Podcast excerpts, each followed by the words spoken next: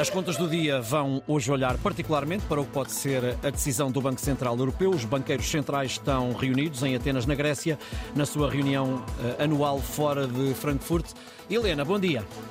Ah, muito bom dia, Ricardo. Ora bem, uh, será que vamos ter mais um aumento das taxas de juros? Eu acho que o mundo todo pede que não, diria eu. Uh, Exatamente. E já agora acrescento também uh, que seria a 11 primeira subida desde 27 de julho do, do ano passado. Qual é hum, a perspectiva para o dia de hoje, Helena?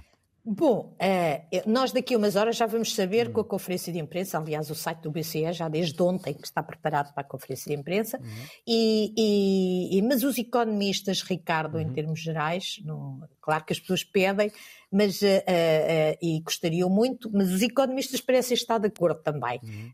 estão convencidos que o Banco Central Europeu vai fazer uma pausa, ou seja, vai manter a taxa nos 4%, e o próprio comportamento da Euribor, como sabemos, resulta, a taxa Euribor, tão conhecida dos portugueses, resulta das transações feitas entre os bancos, essa taxa também está a dar indicações de que podemos estar a, a que vamos assistir a uma pausa. E são vários os argumentos que pesam para o lado da balança de fazer aqui uma pausa na subida.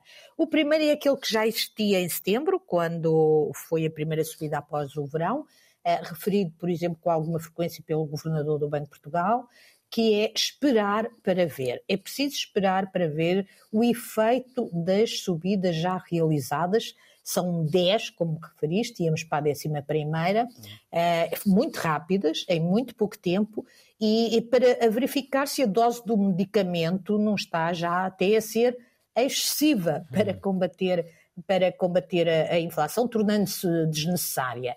Uh, ou seja, uh, é preciso verificar se a inflação já está sob controle e o, novos aumentos apenas provocam danos desnecessários na economia. O segundo argumento é que já estamos de facto a assistir a um abrandamento significativo da atividade económica e, portanto, também por esse lado está a contribuir para a descida eh, do, do, dos preços e esses danos já se registaram e mais do que estagnação, a economia da zona euro pode estar a caminho de uma recessão. Há indicadores revelados esta semana que mostram, mostram isso, por exemplo, mostram que a atividade empresarial desceu uhum. em outubro pelo quinto mês consecutivo uhum. e o indicador encontra-se em níveis considerados uh, a apontar uma recessão. Em terceiro lugar, um inquérito, e que está relacionado com este último, é que um inquérito à banca mostra que os bancos apertaram os critérios de concessão de crédito às empresas, mas também para a compra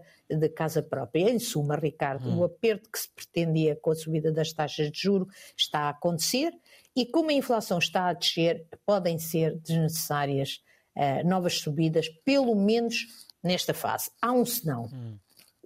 O argumento contra, que é o conflito no Médio Oriente, que, como sabemos, se iniciou a 7 de outubro, Uh, e, e, uh, e, o receio é que este conflito, que, como sabemos, ocorre numa zona do mundo que fornece para o mundo o petróleo, lança receios de uma nova subida muito acentuada do petróleo. Não está a acontecer, mas também existem economistas que argumentam o seguinte: mesmo que desta vez exista uma subida acentuada, pode não se refletir nos preços, porque como a economia está muito mais fria, muito uhum. mais fraca, as empresas não têm pressão da procura, não têm forma de fazer refletir esse aumento dos preços.